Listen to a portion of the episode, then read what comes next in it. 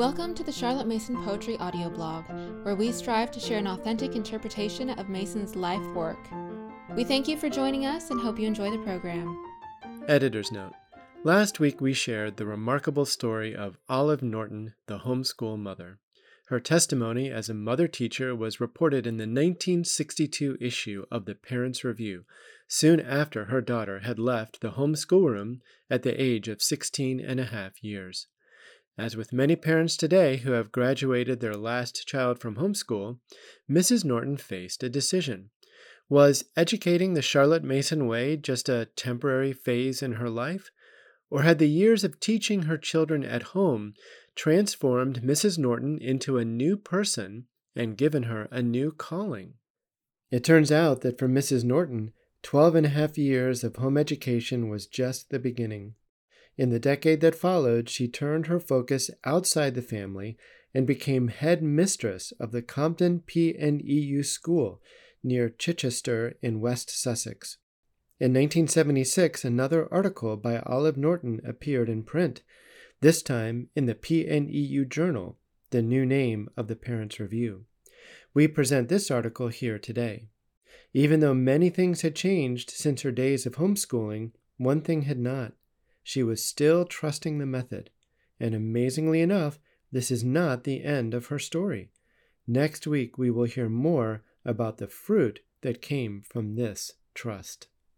In Defense of Shakespeare by Mrs. O. Norton, Compton PNEU School, Chichester.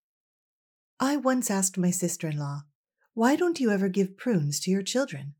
And she replied, Because I don't like them. It was not clear whether she meant the children or the prunes.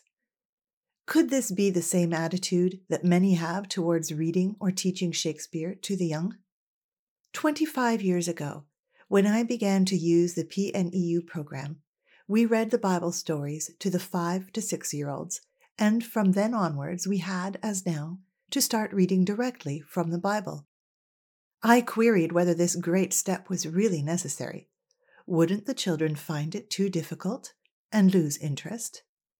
I sought advice from our director of studies, who explained clearly to me that Charlotte Mason believed that children from the age of six years should first listen to the Bible, then have the meaning of the parable explained to them, and in this way they would grow accustomed to the music of the language of the Bible and become capable of learning beautiful passages off by heart quite easily and, of course, retell the story in their own words. She asked me to persevere. Naturally, I did so and succeeded. Thus, I have learned to be obedient to Charlotte Mason's theories and do the same now with teaching Shakespeare plays to the 9 to 13 year olds, and find that children learn to love it and love to learn it. Here is an uncorrected essay written by one of my pupils in the open class of 18 children. Form 2B to 3A inclusive, the 9 to 12 year olds. All wrote in a similar way, the children describing how they overcame nervousness and found courage and then pleasure. Shakespeare by Christine Williamson.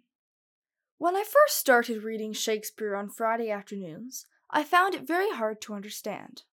I was 11 years old, and the first play that I read was The Merchant of Venice.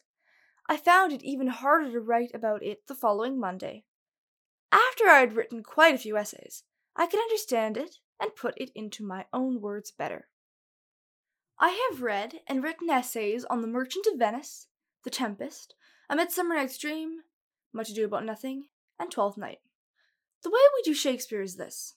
On Friday afternoon, for an hour, we read the play set for the term. We each have a book, and we read the speeches in turn. After we have read a few speeches, first we try and explain what the characters are talking about. If it is too hard and we can't, Mrs. Norton explains it to us. Then we carry on reading. The next Monday morning, we write what had just happened in our own words. In this way, we write the whole play in our own words. We study a play a term, and if you stay till the end of 3A, you read and write 12 plays. If you stay only until the end of 3B, you will have done 9. During the summer term, we learn our roles for the play to be performed at the end of the term. The play that we act has either been read before or is being read at the time. We choose our costumes from our theater cupboard, but often we have to alter and adapt them by our own choice of perhaps a different ruff, or jacket, or color of tights. We make all our own props and scenery.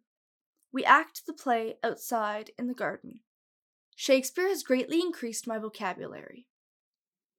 The strong family spirit in our school gives each child a great respect for the rest of the cast, and no one ever fails to learn their words, which they do out of class, either at home or in the playground where they help each other. Parents repeatedly remark on the self discipline of their children in their attitude to learning their part. Last year, we all went to watch an amateur Shakespeare company perform in a big theater. The children's reactions were interesting. They admired the diction and the word perfection of the actors, but their criticisms were their dresses were not of the right length. Their modern hairstyles and permanent waved hair were not acceptable, being out of period. Why play a modern Spanish guitar? Where was the lute? After our last summer's performance of A Midsummer Night's Dream, the children wished we could find a village green suitable to repeat the performance as presented by strolling players one Saturday afternoon. But where could we find a green that had no traffic dashing by to drown our words? We keep a record of each year's performance. An album of colored photos provides us with happy memories.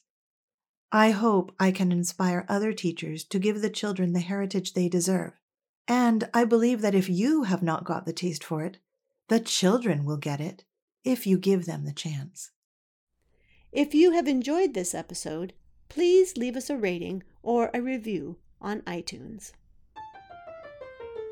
Thank you for listening to the Charlotte Mason Poetry Podcast. We hope you enjoyed the program.